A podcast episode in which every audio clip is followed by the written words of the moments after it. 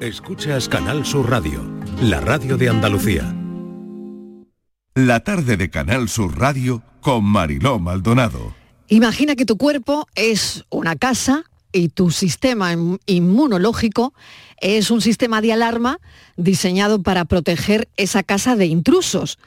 En una casa sin alergias, el sistema de alarma solo sonaría cuando verdaderos intrusos como ladrones o algún, animal no deseado intentase entrar, detectara correctamente las amenazas y actuara en consecuencia.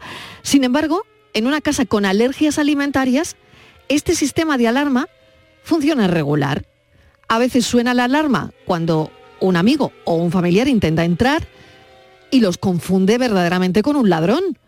No importa cuántas veces esa persona haya entrado en la casa antes sin ningún tipo de problema. El sistema de alarma sigue percibiéndola como un peligro y activa todas las alertas. De manera similar, en alguien con alergias alimentarias el sistema inmunológico reacciona excesivamente a ciertos alimentos tratándolos como si fueran invasores dañinos como virus o como bacterias, cuando en realidad son inofensivos. Así el cuerpo desencadena una respuesta alérgica como una erupción, hinchación o, en casos muy graves, anafilaxia. Hoy hablamos de las alergias alimentarias. Por tu salud, en la tarde de Canal Sur Radio. Y lo primero que hacemos es recordar los teléfonos de Por Tu Salud. Estos son nuestros teléfonos 95 1039 105 y 95 1039 16. ¿Puede un alimento causar alergia unas veces sí y otras no? Esa es la pregunta que nos hacemos, una de ellas, porque hay otra también. ¿Las alergias alimentarias se quitan? ¿Se quitan alguna vez? Recordamos de nuevo el teléfono del programa por si tienen alguna alergia y quieren llamar. Estos son nuestros teléfonos 95 1039 105 y 95 1039 16. Vamos a hablar ahora mismo también de la COVID porque eh, tenemos una información que nos gustaría darles. La Organización Mundial de la Salud alerta sobre una nueva variante. Patricia Torres, bienvenida. Hola Mariló, buenas tardes. Así es, el director general de la Organización Mundial de la Salud, el doctor Tedros Adhanom, ha asegurado que en las últimas semanas se han seguido observando tendencias preocupantes de casos de COVID-19 antes de la temporada de invierno y que aunque no hay una variante predominante, el foco está puesto en las variantes EG.5 que va en aumento y en otra variante BA.286 que ya se ha detectado, Mariló, en pequeñas cantidades en 11 países. Según, este, según el director general, Tedros eh, Adhanom, eh, comenta que están aumentando las hospitalizaciones por COVID-19 en Europa, Estados Unidos y Oriente Medio y que es necesario tener en cuenta que solo 20 estados proporcionan información sobre hospitalizaciones. Eh, en, España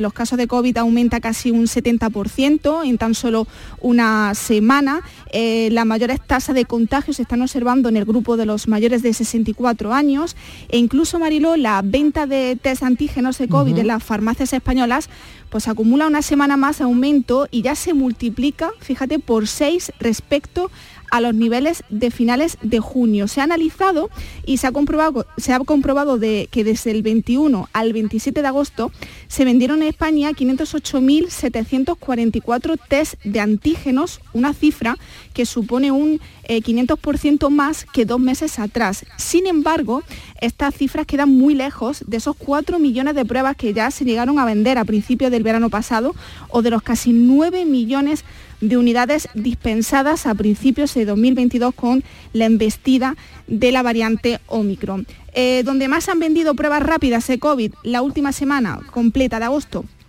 primero fueron en, en, Andalucía, Comunidad Valenciana y Cataluña. Donde menos se demandaron estos test rápidos, sin embargo, fueron Cantabria, La Rioja y Navarra.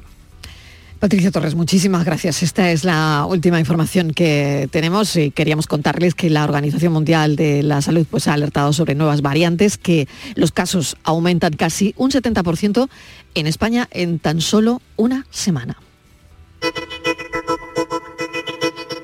Estos son nuestros teléfonos 95 1039 105 y 95 1039 16. 10 Vamos con las alergias alimentarias. Ahí está la pregunta que dejábamos en el aire. ¿Se quitan?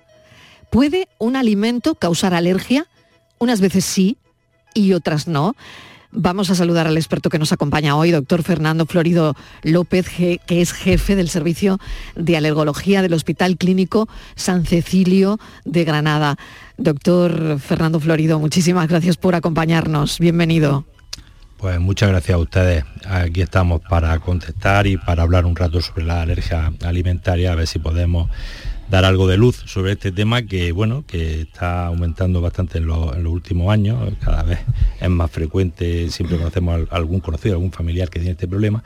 Y bueno y, para eso hemos venido no para estar un rato con ustedes y poder aclarar hasta donde nosotros podamos pues todas las dudas que se están planteando.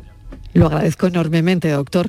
Eh, voy a mi primera pregunta puede un alimento causar alergia unas veces sí y otras no es decir yo puedo tomarme un yogur eh, llevo toda la vida tomando yogur y llega un día en que, bueno, me ha causado una reacción ese yogur. Mm, vamos a ver, el, problema de, real eh, de sensibilización a un determinado alimento no es al alimento en sí, sino a determinadas proteínas que contienen ese alimento.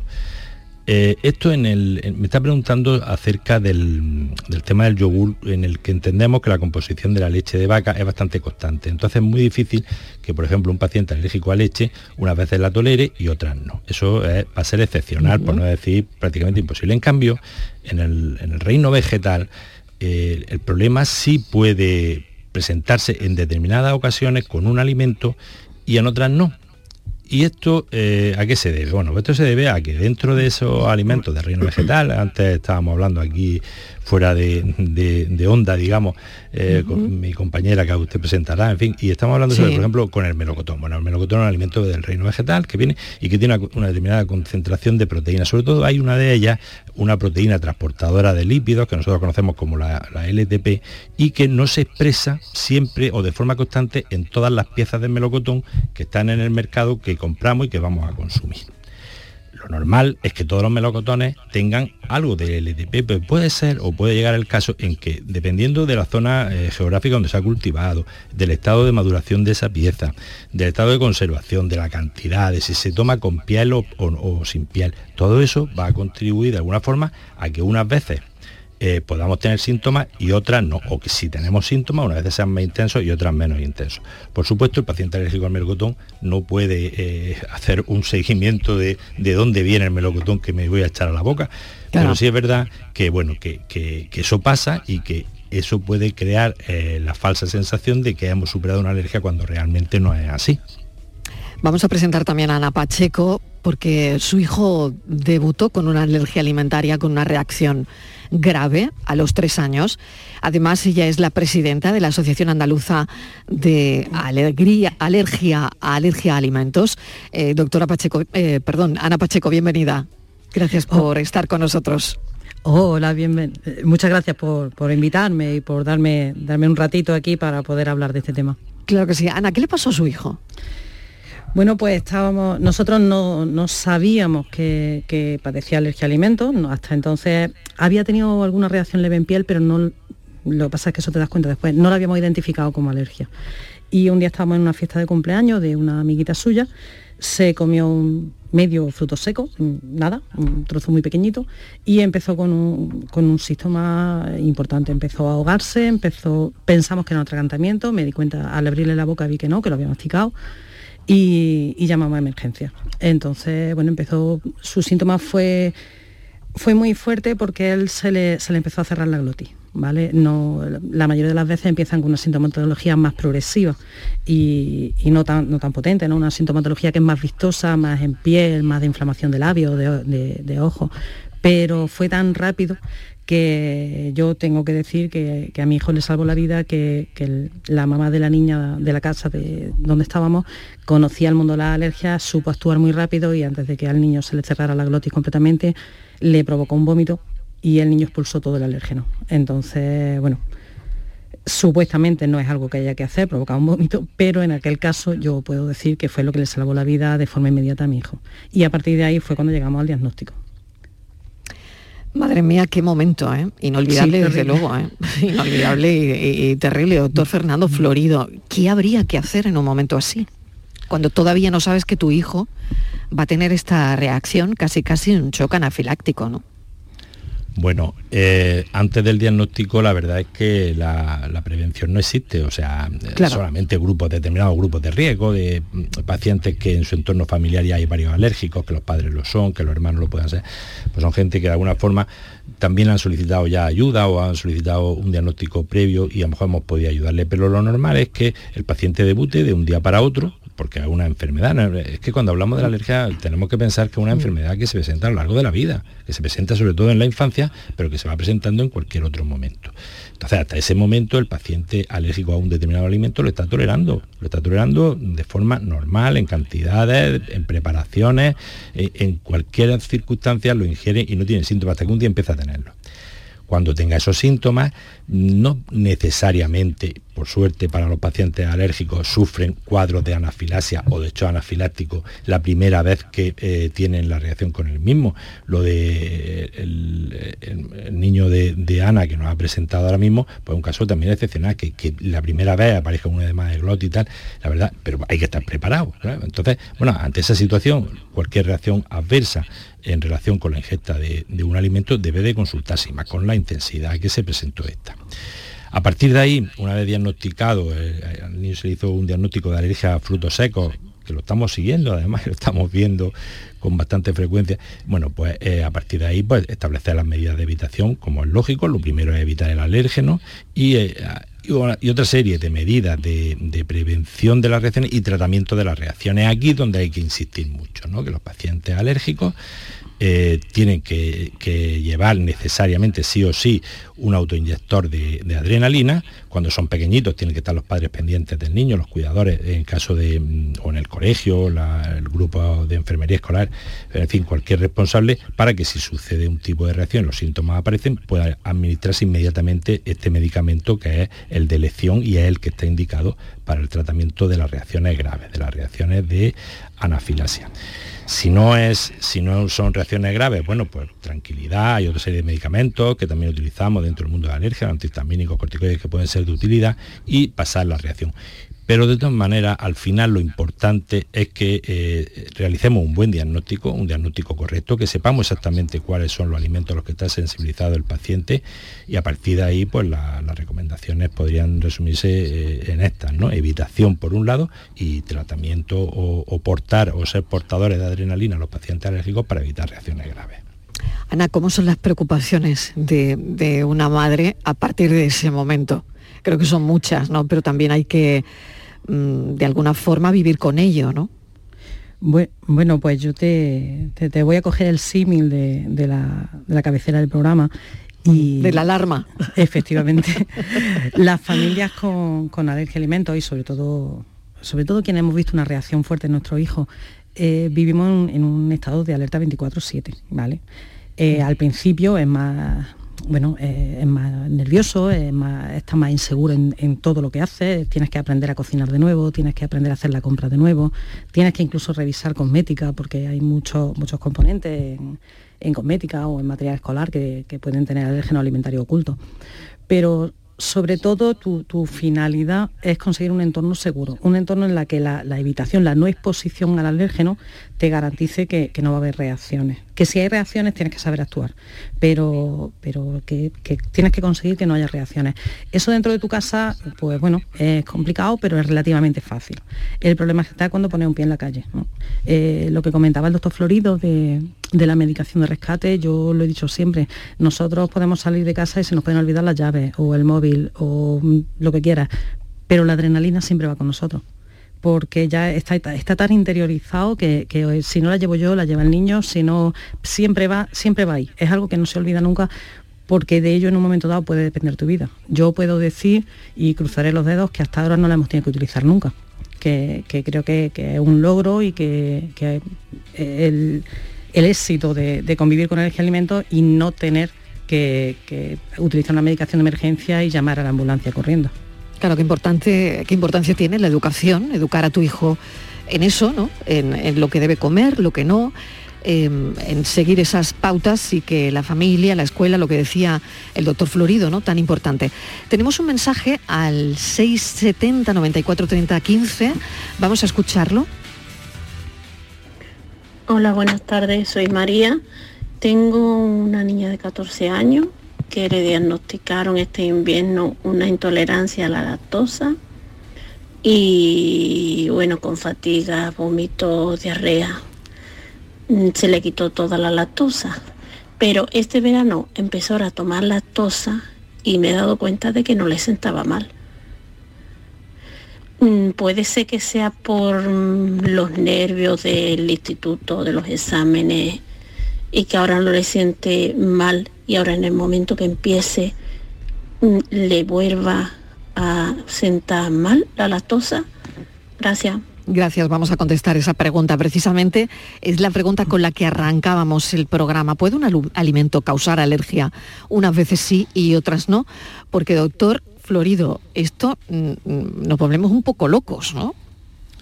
Mm, bueno, sí, el caso que nos ha presentado esta, esta oyente es de una intolerancia a la lactosa y lo he identificado bastante bien. Imagino que se han hecho las pruebas oportunas para llegar a ese diagnóstico y no es, eh, una reacción adversa por, por alimentos, perdón, por alimentos, pero no es una reacción alérgica un déficit de una enzima que puede ser a lo mejor transitorio, ¿no? El déficit de la lactasa y que de alguna forma hace que la lactosa pues, no se metabolice bien a nivel del tracto gastrointestinal y aparezca una serie de síntomas, fundamentalmente referidos al tracto digestivo. Pero bueno, pero parece ser que había alguna sintomatología más mm, como digo, esto no es un problema eh, como tal, como no lo planteamos como un problema de alergia a alimentos.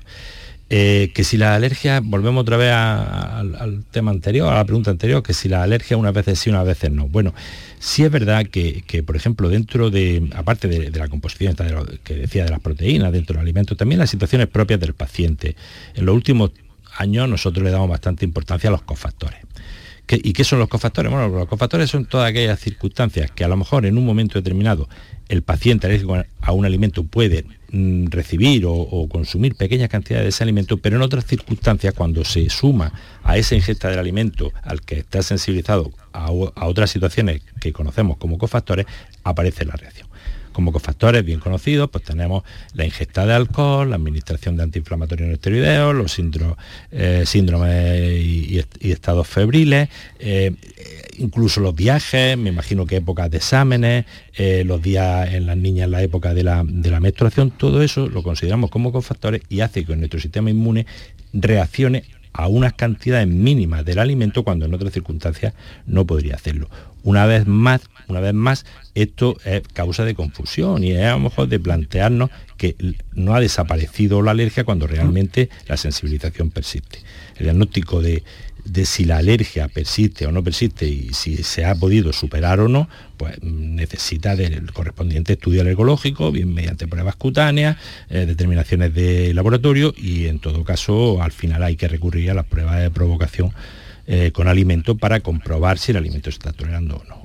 Eh, por supuesto dentro del hospital, en un medio hospitalario y bajo la, la vigilancia de los alergólogos. Ahora le preguntaremos al doctor, a vuelta de pausa publicitaria, si se quitan o no. Vamos a recordar de nuevo el teléfono del programa. Estos son nuestros teléfonos. 95 1039 105 y 95 1039 16. Hambre de librerías, de bibliotecas, de devorar novelas y cómics. Hambre de bailar y ver bailar. Alimentarnos de teatro, de ópera, de zarzuela, de conciertos, de museos y exposiciones. Hambre de aplaudir. Hambre de renacer, de revivir, de reencontrarnos. Cantar, leer, escuchar, mirar, vivir. Emocionar, boca llena. Hambre de cultura. Ministerio de Cultura y Deporte. Gobierno de España. Canal Sur Radio. Los fondos europeos promueven la innovación hispanolusa a través del proyecto CIU 3A, un centro de innovación conjunto de las universidades de Sevilla, Évora y Algarve, instalado en el puerto de Sevilla y especializado en industria 4.0, logística, materiales y sostenibilidad. El proyecto se enmarca en el programa operativo de cooperación transfronteriza España-Portugal, POTEP. Andalucía, un puente hacia la cooperación. Fondo Europeo de Desarrollo Regional, Junta de Andalucía. Bienvenidos a Sacaba. Mil metros de electrodomésticos con primeras marcas. Grupos Whirlpool, Bosch y Electrolux. Frigoríficos, lavadoras, hornos, vitros. ¿Quieres más? Aires acondicionados, aspiradoras, pequeños electrodomésticos. Y financiamos en 12 o 20 meses sin intereses solo tú y Sacaba. Tu tienda de electrodomésticos en el Polígono Store en calle nivel 23. Ven a ver nuestra exposición y sus 25 años de experiencia. Sacaba. Si necesitas recuperarte de una operación de cadera, rodilla o cualquier otro proceso médico, en Vallesol podemos ayudarte. Contamos con profesionales que te ayudarán a recuperarte más rápido y todo ello sin desplazamientos innecesarios y por mucho menos de lo que imaginas. Infórmate en el 900 24 24 25 o en vallesol.es. Vallesol, te cuidamos diferente porque eres único. Empleabilidad, tecnología, globalidad. Ahora más que nunca confía tu futuro formativo al Centro Universitario EUSA de la Cámara de Comercio de Sevilla. Grados universitarios en publicidad, periodismo, comunicación audiovisual y turismo. Título oficial de la Universidad de Sevilla. Formación diseñada desde la empresa, becas y financiación a medida. Centro Universitario EUSA de la Cámara de Comercio de Sevilla. Construyamos juntos el futuro. EUSA.es. Estos son nuestros teléfonos 95 1039 105 y 95 1039 16. Y tenemos con nosotros al doctor Fernando Florido López, que es jefe del Servicio de Alergología del Hospital Clínico San Cecilio de Granada, quien mejor para responder a las preguntas que le surjan, nos pueda surgir a, lo largo del programa, eh, a los oyentes para contestarlas. ¿no? Eh, yo le preguntaba si definitivamente una alergia alimentaria se termina quitando o o no se quita nunca. O, bueno, usted me hablaba de, de, esas pruebas, ¿no? Para comprobar que efectivamente se ha ido la alergia o no. Pero, ¿se va? ¿Se va la alergia? Pues claro que se va. Eso es Se una va. buena noticia que tenemos. Esa es una buena noticia. Sí, sobre todo para, para aquellos padres cu- cuyos hijos puedan ser alérgicos bien a, a leche o a huevo, que es la- los dos alimentos que a esas edades son la primera causa de alergia en, nuestro medio. eh, se, puede, eh, eh, se puede solucionar de forma espontánea en el transcurso de 2, 3, 4 años. En el 80% de los casos en los alérgicos a proteínas de leche de vaca, en más del 50% de los alérgicos a huevo. Y si no, y si no, si no es así, si tienen la mala suerte de caer en esos grupos ya más reducidos de un 20% de proteínas de leche de vaca o un 60 o un 40, perdón, de huevo, pues eh, existe también la posibilidad de un tratamiento, que es la inducción oral de, tolerancia con el alimento, que tiene unos buenos, unos buenos resultados, por lo menos en lo que hace referencia a mm, desensibilización, de tal forma que, el niño que es alérgico a leche o alérgico a huevo, después de, iniciar un tratamiento con, de desensibilización, en, los siguientes meses, pues empieza de nuevo a tomar ese alimento sin ningún tipo de problema. Es decir, que la alergia hoy por hoy se cura. ¿Eh? se cura, eh, no en todos los casos, por supuesto, pero que hay unos porcentajes muy amplios de curación con esos alimentos. Hay otro alimento, en cambio, que es más difícil que, que la sensibilización desaparezca. Estábamos hablando antes del caso de los frutos secos, que es muy difícil, es muy difícil que un paciente alérgico a frutos secos, bastantes casos tenemos nosotros con nuez, con avellana, eh, cacahuete en otras latitudes, como pueden ser los, Estados Unidos, también en algunos países de, Europa donde se consume muchísimo la mantequilla de cacahuete, hay mucho alérgico a cacahuete, bueno, esa alergia pues, suele ser persistente. Igual ocurre también eh, en otras que aparecen más adelante a lo largo de la vida, como puede ser el pescado o, el marisco, que, también suelen mantenerse. Pero lo, normal, ya digo, que eh, sobre todo en los niños, en los primeros años de vida, leche y huevo, pues la mayoría van a, a poder recibirlo y en cambio en la edad adulta eh, ya alergias establecidas con mariscos y frutos secos son más difíciles que, de- que reviertan. Doctor, eh, nos comentaba usted mm, al principio que ha habido un aumento en las alergias alimentarias en los últimos años, ¿no? Eh, de ser así, hay, teorías de, de por qué, por qué somos más alérgicos ahora. Mm, Teoría e hipótesis hay muchas.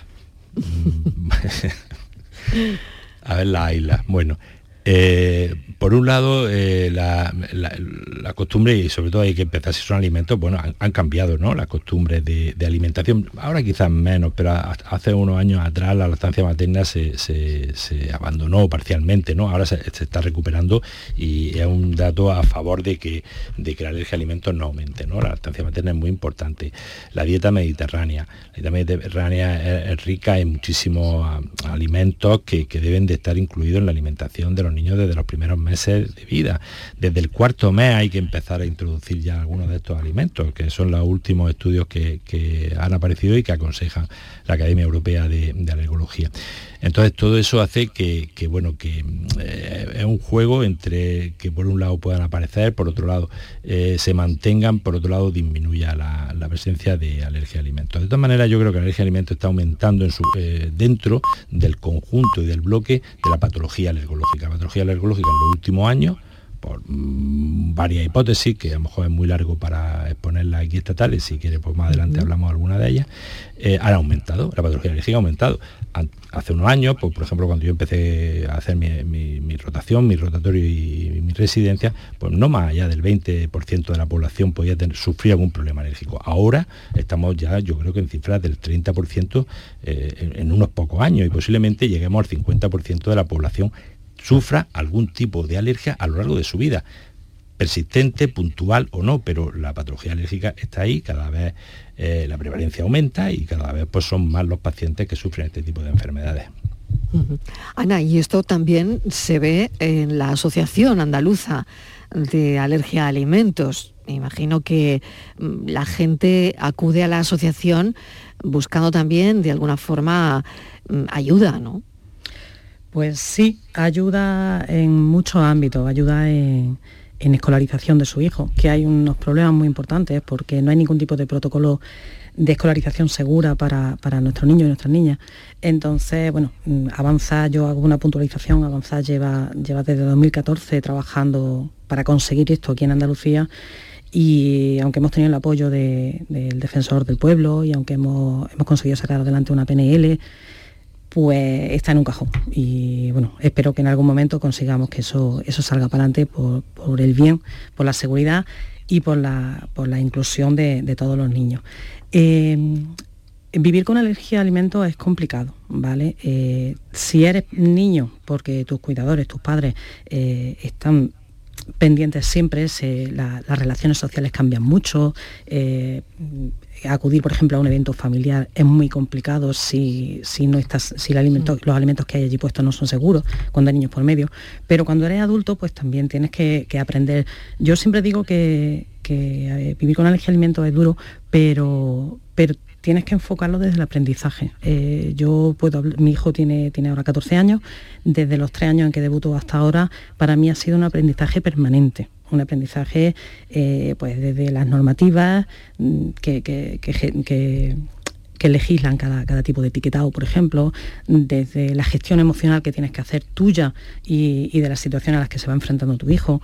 Eh, un trabajo muy, muy, muy, muy intenso de, concienciación, de, explicar una y otra vez a tu entorno, tanto cercano como, como un poco más amplio, eh, qué es lo que necesitas para que, para que tu hijo esté seguro, ¿no? Eh, también empieza a relativizar muchísimas cosas. Eh, bueno, ya no es tan importante salir a comerte un helado como, como salir a, divertirte un rato en el parque. Te pongo un ejemplo, un, ejemplo sencillo, ¿no?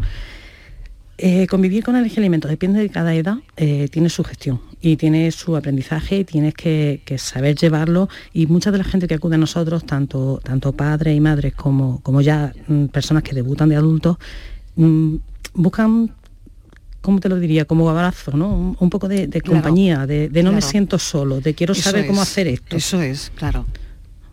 Totalmente de acuerdo, Ana, porque ahí hay una soledad, ¿no? Independientemente de los equipos médicos y de todo lo que, mm, bueno, el diagnóstico y que, bueno, tú tengas tu alergólogo, mm, claro, eh, luego está lo que tú estás contando, el, día a día, ¿no? Vamos a recordar el teléfono del programa, que es este. Estos son nuestros teléfonos, 95 1039 105 y 95 1039 16. Y Antonio de Estepa que nos ha llamado. Antonio, bienvenido. ¿Qué tal? ¿Cómo está? Hola, buenas tardes. Miren, yo tengo un, caso, un hijo con 15 años, que no mostraba síntomas de nada hasta que le ha llegado la pubertad ahora con 14, 15 años. Vale. Estoy escuchando de, de la alergia alimentaria, pero mi hijo pues eh, es alérgico prácticamente a todo, ha dado positivo prácticamente a todo, polen, eh, gramínea, eh, eh, sémola, pero quizá la que más preocupado nos tiene es la de al frío, o sea, la alergia al frío. Eh, no ha tenido episodios, reacciones así graves de tener que echar mano de, de la de la inyección, ¿no? Pero cierto es que ha habido varias veces ahí en la playa, sobre todo, que el, el niño se ha en la playa y se ha inflado y, y eso. Yo, mm, mi pregunta al doctor, porque ha dicho que las las alergias alimentarias pueden llegar a desaparecer. No sé si ese tipo de alergia ya de piel y reacciones en piel y eso, pues con los tratamientos al final pueden llegar a tener el mismo resultado, o sea, pudiera llegar a desaparecer. Muy interesante la pregunta de Antonio de Estepa y, y también, bueno, nos está contando eh, cómo debuta su hijo ¿no? con, con esta alergia y sobre todo lo que les preocupa es la alergia al frío. Doctor Sí, la- Fernando. fue llegar de la pubertad Sí. y fue un boom, o sea, Sí, sí, es curioso. Doctor Fernando Florido, a ver, ¿tiene que ver, tiene que ver esto, la- lo que dice este padre, la, la pubertad? Mm, En, en concreto la pubertad no, lo que sí puede ser que tenga que ver es la constitución atópica. El paciente que es atópico o alérgico, que está predispuesto a sufrir enfermedades alérgicas, las puede eh, sufrir eh, a distintos niveles, en distintos órganos y sistemas. Él ha empezado comentando que su hijo era alérgico a los pólenes, a- al polen de la gramínea. Me imagino que puede ser que por actividad cruzada también aparezca algún alimento vegetal por, por el tema de los pólenes. Y eh, en el tiempo pues, ha ido avanzando sus problemas alérgicos y ahora aparece una urticaria a frigore, que llamamos nosotros urticaria por frío, y que eh, también puede desaparecer. Puede desaparecer de, lo primero es realizar un buen diagnóstico, un diagnóstico exacto, eh, mm, hacer también un diagnóstico diferencial de otras patologías que pueden cursar con, con este tipo de problemas, de, reacciones mm, cutáneas. eh, con exposición al frío, agua, agua fría o, o incluso alguna bebida que también esté baja de temperatura, la ingesta de cubitos, todo esto, eso hay que evitarlo. Y después para hacer un diagnóstico exacto y, y esta- instaurar un tratamiento que lo tenemos, bien con antihistamínicos, incluso hay ahora una serie de fármacos biológicos que, que se han introducido en los últimos años y que también tienen algunos resultados esperanzadores en este tipo de, de urticaria y que están, eh, de lo cual estará al corriente su, su alergólogo o el servicio de alergología donde estén tratando a, a su hijo. Sí, no. Lo que sí le iba a decir es que eh, hay que ser muy prudente y yo a todos mis pacientes, que em, eh, Ana, que, la tengo ya aquí al lado, la presidenta de Avanzar, lo sabe porque eh, son comentarios que hacemos muchas veces en, las sesiones que tenemos conjuntas. Bien, eh, yo aparte de, eh, alergólogo del servicio del Hospital Clínico, he estado muchos años en Alergosur, la Sociedad Andaluza de Alergología, he sido incluso presidente y hemos colaborado mucho con Avanzar, ¿no? Y hemos dado muchas sesiones. Por ejemplo, en este tema de la urticaria frío, mm, lo que le decimos a la gente que se bañe tranquilamente en su piscina con agua calentita a determinada hora, pero por favor que no se vaya a la playa y que se meta nada y se vaya a 100 metros para adentro porque eso puede ser muy peligroso. Eso puede ser un cuadro de anafilaxia Muy con una reacción esto. generalizada. Totalmente. Entonces, claro, son medidas, de, mm, parece ser que, que se- conocimiento, puede que perder el conocimiento y Claro, totalmente. Una vasodilatación generalizada, mm, Totalmente. caída de la tensión arterial, un shock, un shock anafiláctico y un shock de una hipotensión brusca que pueda suponer la muerte. ¿Se puede bañar? Sí, mojarse un poquito los pies, entrar un poco en el agua, ir viendo la tolerancia que tiene. En una piscina, pues mejor, donde se da pie. En fin, todas esas medidas, pues no, no procuramos no, no tener que retirarlas, salvo en casos muy, muy extremos, pues porque de alguna forma socializar, ¿no? También no importa que este niño con 14 o 15 años pues pueda disfrutar de todo esto en los meses de verano o en invierno incluso también en su casa, cuando tenga que, que acercarse al agua del grifo o, o del, o del lavabo. Pero eso sí llama un poquito la atención sobre la, posibilidad de prevenir las reacciones alérgicas una vez que, se ha realizado un diagnóstico correcto y conocemos aquel alérgeno que nos está produciendo la enfermedad. Antonio, muchísimas gracias por su pregunta y, y bueno, sobre todo, mm, pues nada, que haya alivio. Gracias. Venga, a ustedes siempre. Muchísimas gracias, que vaya mejorando, ¿no? Eh, porque es verdad, ¿no? Y lo que acaba de comentar el doctor Fernando Florido me ha parecido súper importante, ¿no? Claro, el chiquillo se mete en el agua, quiere nadar y, la alergia le pasa justo en ese momento, los síntomas, y es muy peligroso, realmente. Bueno, vamos a recordar de nuevo el teléfono. Estos son nuestros teléfonos. 95 1039 105 y 95 1039 16. Doctor, ¿qué puede comentarnos sobre los tratamientos? Yo haría hincapié en los tratamientos de sensibilización o inmunoterapia, no lo sé. ¿Cómo, cómo está esto ahora mismo y si hay novedades? Eh, bueno, claro que, hay novedades siempre. Eso en, medicina es, muy difícil que, que, pasen tres días sin que nos enteremos de algún resultado, de algún estudio, de algún experimento que se está haciendo y que por supuesto eh, la mayoría de ellos benefician la, calidad de vida y, el pronóstico y la, curación de las enfermedades.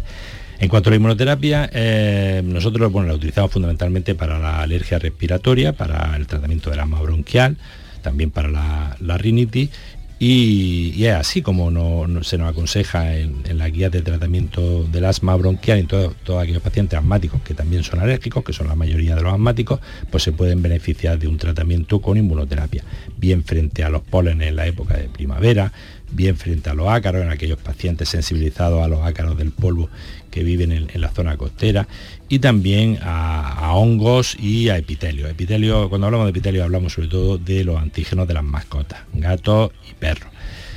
Volvemos otra vez lo mismo, a lo mismo, eh, la evitación de los alérgenos es la, primera, la primera tecla que tenemos que pulsar y, y, lo primero que tenemos que aconsejar a un paciente, paciente alérgico a, animales o a mascotas, hombre, lo, suyo es evitar la exposición de esa mascota en el domicilio, porque con la inmunoterapia muchas veces podemos conseguir aumentar eh, la exposición, el tiempo de exposición, disminuir los síntomas, pero la curación total va a ser bastante difícil igual que sucede con el polen. Eh, no podemos evitar el polen y decirle a la gente que, corte todos los, olivos o, la gramínea. Hay, imposible, que, estamos expuestos ¿no? Pues constantemente. ponemos una vacuna, pero eso mm. no quita para que en las horas centrales del día, mm. durante 15 o 20 días, pues eh, procuren salir lo menos posible a la, casa, a la calle, que, tomen su medida de prevención. Yo les eh, mis pacientes asmáticos siempre preguntan, ¿y el deporte y tal? El deporte tiene 350 días para hacerlo y hacerlo todo lo que te apetezca y todo lo que tu cuerpo te aguante, pero por favor durante 15 días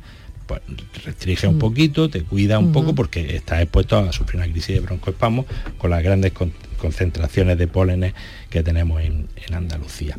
En cuanto a alimentos, pues sí, la verdad es que la experiencia con algunos alimentos ya la tenemos también en inmunoterapia, en lo de la desensibilización con leche, con huevo en nuestro medio y con cacahuete que se está utilizando en otros países, fundamentalmente en, en Estados Unidos y en Inglaterra y no podemos tampoco olvidarnos aquí de una vacuna que tenemos, una vacuna de melocotón, que es una vacuna eh, de LTP y que eh, pues, la verdad es que ofrece unos resultados también bastante espectaculares en aquellos pacientes que son alérgicos no solamente a, melocotón, porque mm, lo que decía al principio es una proteína que comparten diferentes eh, frutas ¿no? o diferentes eh, alimentos eh, que provengan del reino vegetal. El paciente que puede ser alérgico a la lechuga, al tomate, al, melocotón, bueno, pues todos aquellos alimentos que puedan contener LTP y que el paciente no, no esté tolerando, lo puede llegar a tolerar después de recibir esta vacuna de, de melocotón que tiene un alto contenido en esta proteína. Gloria de Málaga nos está llamando. Gloria, bienvenida, gracias por la llamada. Hola, buenas. Adelante, cuéntenos. Pues mire, yo, mi hijo es alérgico a los frutos secos e intolerante a la lactosa. Eh, de pequeño no sabíamos, el niño se ponía malo, siempre estaba malo. Eh, cuando tenía 7 8 años yo pensaba que era nervioso o que era heredado un familiar que tenía el mismo comportamiento y hasta los 8 o 9 años no supimos que era alérgico a, a los frutos secos e intolerante a la lactosa. Entonces, bueno, él lleva el boli de adrenalina, tiene su antihistamínico y tiene todas sus cosas. Además, ya es mayor, ya tiene de, 21 años y lleva ya 10 o 12 años bregando con, con esto. Es verdad que limita mucho la vida social, sobre todo, y las madres que lo pasamos fatal cuando sale de la casa. lo que ha dicho antes vuestra Mm. compañera, que Ana, lo malo claro. cuando pone, cuando pone el pie fuera de, de la casa. Y bueno, yo creo que es como aprender a, a la rutina de, es como otra rutina de vida. Y estar siempre pendiente y yo la verdad es que estoy muy agradecida al, al, Málaga, eh, que la verdad es que desde el primer momento nos han asesorado muy bien. Hemos ido a cursos para que nos enseñaron a nosotros y a la hermana pequeña a ponerle el boli de adrenalina si tenía un, un choque anafiláctico. Y la verdad es que estoy contenta con, con los médicos que, que nos han tocado, la verdad. Y ya está, era para para eso, para comentar mi caso, Muy porque bien. me veo muy de- muy identificada con, Con lo que está contenta- con contando Ana. Claro, claro. Sí, sí, sí. Claro que sí. Totalmente. Pues Gloria, sí. le agradezco enormemente su llamada porque esto refuerza de alguna forma eh, lo que estamos comentando esta tarde. Muchísimas gracias y un saludo. Gracias. Nada, a vosotros. Un saludo. Claro, justo iba a preguntarle a Ana consejos para padres, porque claro, eh, esto es importante, ¿no? Lo que nos acaba de comentar Gloria y lo que llevas comentando durante todo el programa, el que lleve el bolidal de adrenalina, el que, en fin, todas estas cosas que, que hay que normalizarlas de alguna forma, ¿no? Que no, no dramatizar, ¿no? Bueno, pues, pues sí, hay que normalizar y hay que intentar no... Mira, cuando son chiquititos, eh, el miedo te, te- se apodera más de ti, ¿no? Porque, pero realmente no tienes la percepción de que ahí es cuando más control tienes sobre, sobre los movimientos de, de tu hijo. Cuando son grandes y empiezan a querer salir solos con sus amigos, es cuando te tiemblan las piernas. Claro. Porque dices, bueno, lo habré hecho bien, le habré enseñado bien, le habré enseñado a leer un etiquetado, le habré enseñado a preguntar en una, en una cafetería, le habré enseñado a hacer las cosas bien para no arriesgarse, ¿vale?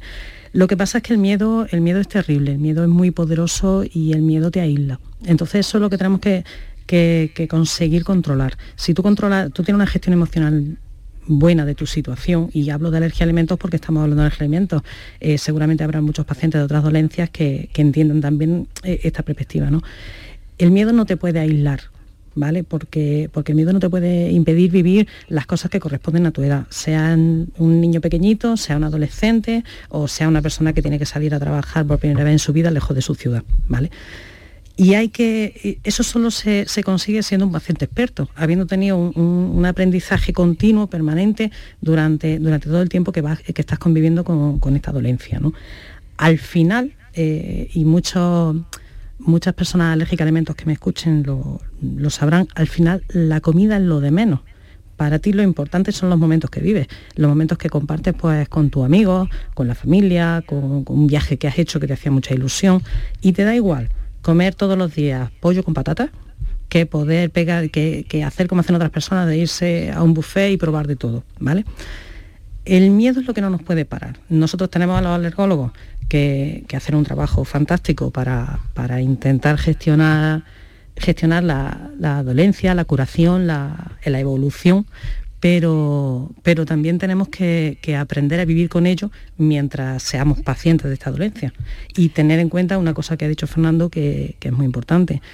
La predisposición que tiene el paciente a tener una patología alérgica eh, nos hace que, y bueno, eh, eso ahora Fernando os puede comentar más, nos hace que hoy hayas superado leche y huevo, pero dentro de X años te puede aparecer otra alergia.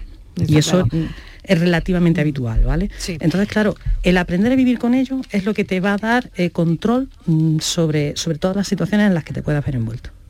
Y una pregunta muy breve, brevísima, porque ya estoy casi fuera de tiempo. Alejandra, de 37 años, le están detectando histaminosis y sulfitos a espera de pruebas de provocación. Pero ella quería saber si la histaminosis es alergia, si produce anafilaxia y si puede remitir. Doctor Florido, brevemente. Bueno, en la clasificación que se acepta en la actualidad sobre las reacciones adversas a alimentos identifica dos grandes grupos. Por un lado, las reacciones alérgicas, que suelen estar mediadas por la IgE o, bien por otra inmunoglobulina, pero que también participa la IgE, son consideradas como de una etiología mixta, IgE y no IgE mediada. Y por otro lado, las reacciones eh, no mediadas por IgE, que es lo que engloba al grupo que antiguamente conocíamos como intolerancia. Está la verdadera intolerancia, las reacciones eh, tóxicas, las reacciones farmacológicas que puede haber en algunos medicamentos que tienen componentes, por ejemplo, eh, la cafeína puede tener eh, alguna forma de actuar que recuerda a la de un medicamento y también un cajón desastre donde se incluyen, pues, por ejemplo, el problema de los aditivos, conservantes, como son el tema de los sulfitos. El tema de la histaminosis no podemos encuadrarlo hoy por hoy como una reacción eh, alérgica como tal. ¿eh? En esa clasificación de reacciones adversas a alimentos, la, eh, histaminosis no se considera una, una, dentro del grupo de la alergia alimentos. me parece correcto lo que plantea esta paciente, que va a hacer un estudio, prueba de provocación y llegar a un diagnóstico exacto y a partir de ese momento, bueno, pues que su, médico ya le indique los pasos a seguir y los tratamientos que debería de realizar.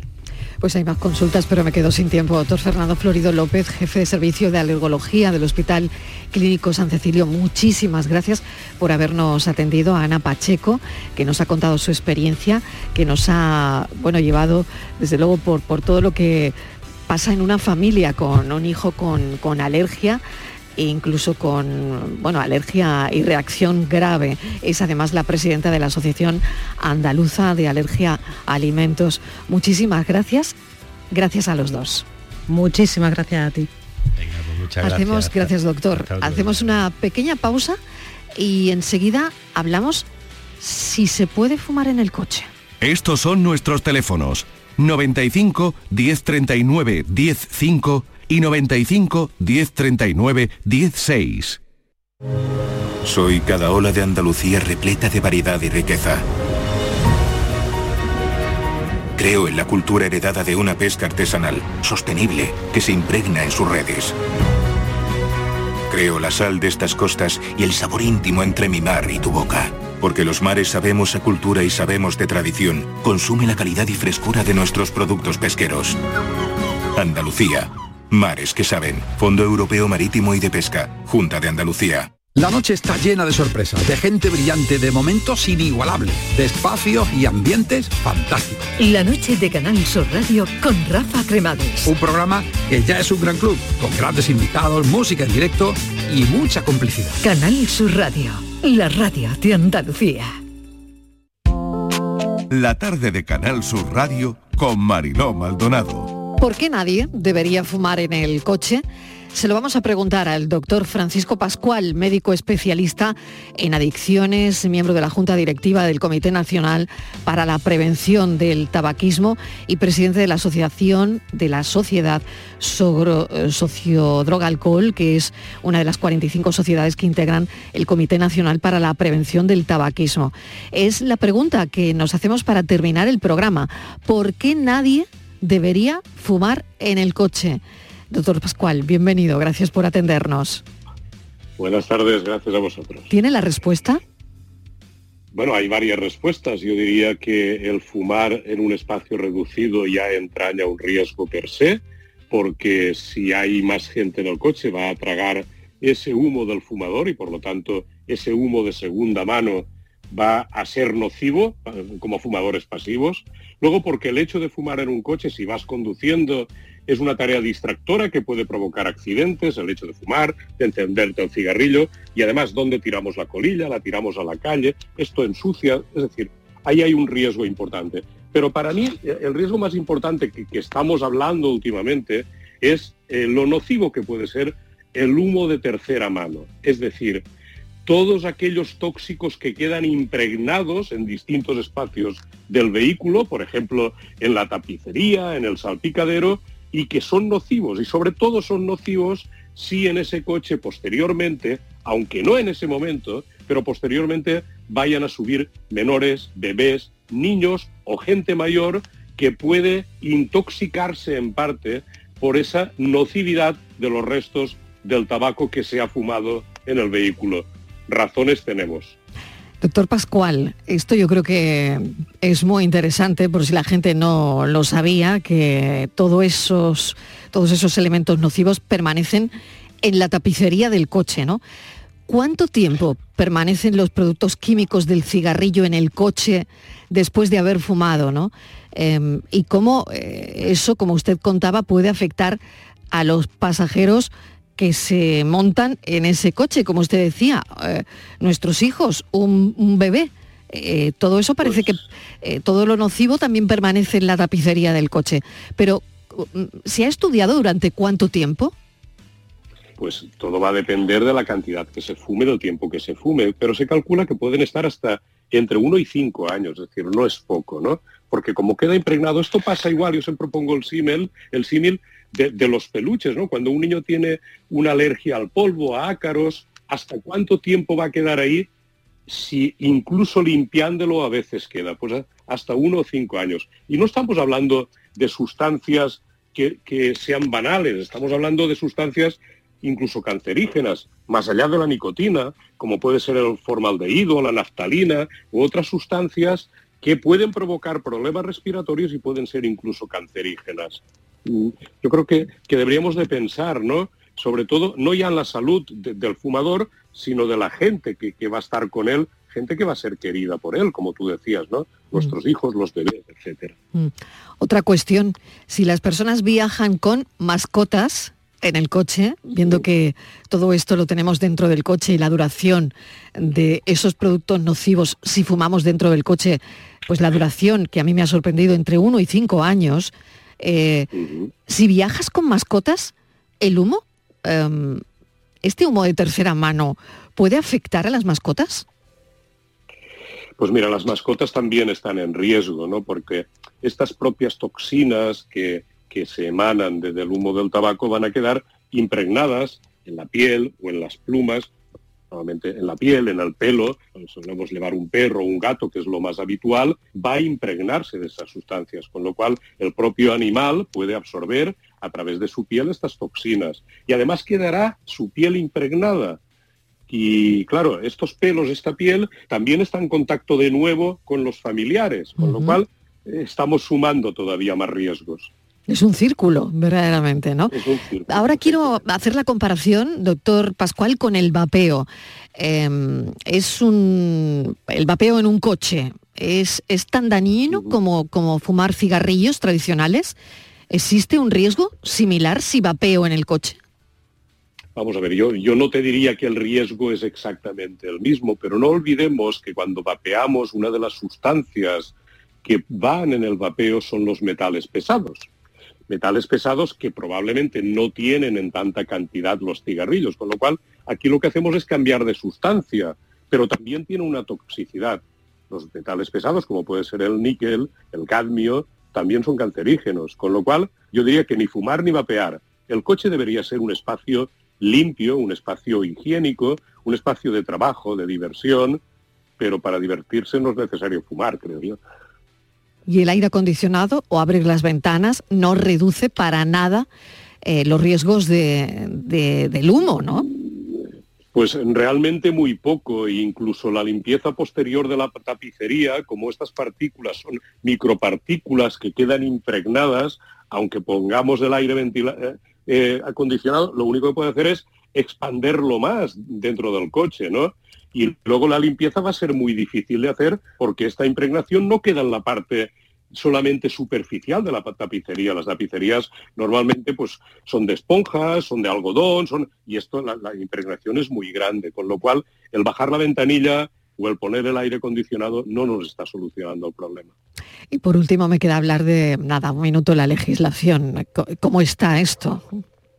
Eh, esto es un futurible, es un deseable y es algo que está en el cajón del Ministerio de Sanidad y que hemos pedido por activa y por pasiva desde el CNPT, desde el Comité Nacional de Prevención de Tabaquismo, que el Plan Integral de Tabaquismo que está redactado salga a la luz y que haya una gobernanza única por parte de la presidencia de gobierno, porque este es un tema transversal, bueno, estamos hablando de salud, pero estamos también hablando de Dirección General de Tráfico y estamos hablando de, economía, al fin y al cabo. Es decir, son muchos los ministerios implicados en el tema del tabaco, del control, y por lo tanto la legislación es un proyecto donde se incluye el tema del control del consumo de tabaco en estos espacios cerrados, como son los vehículos, pero que todavía no se ha puesto en marcha. Entendemos que a lo mejor por intereses no demasiado sanitarios, ¿no? demasiado oscureos, creemos que la salud debe estar por encima de otras circunstancias. Doctor Francisco Pascual, muchísimas gracias por habernos contestado esa pregunta. ¿Por qué no deberíamos fumar nunca, nunca en los coches? Le mando un saludo enorme, muchísimas gracias. Feliz semana.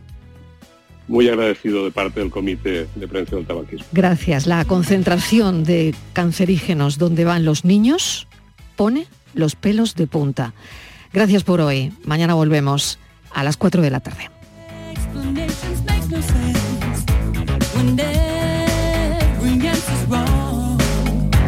Your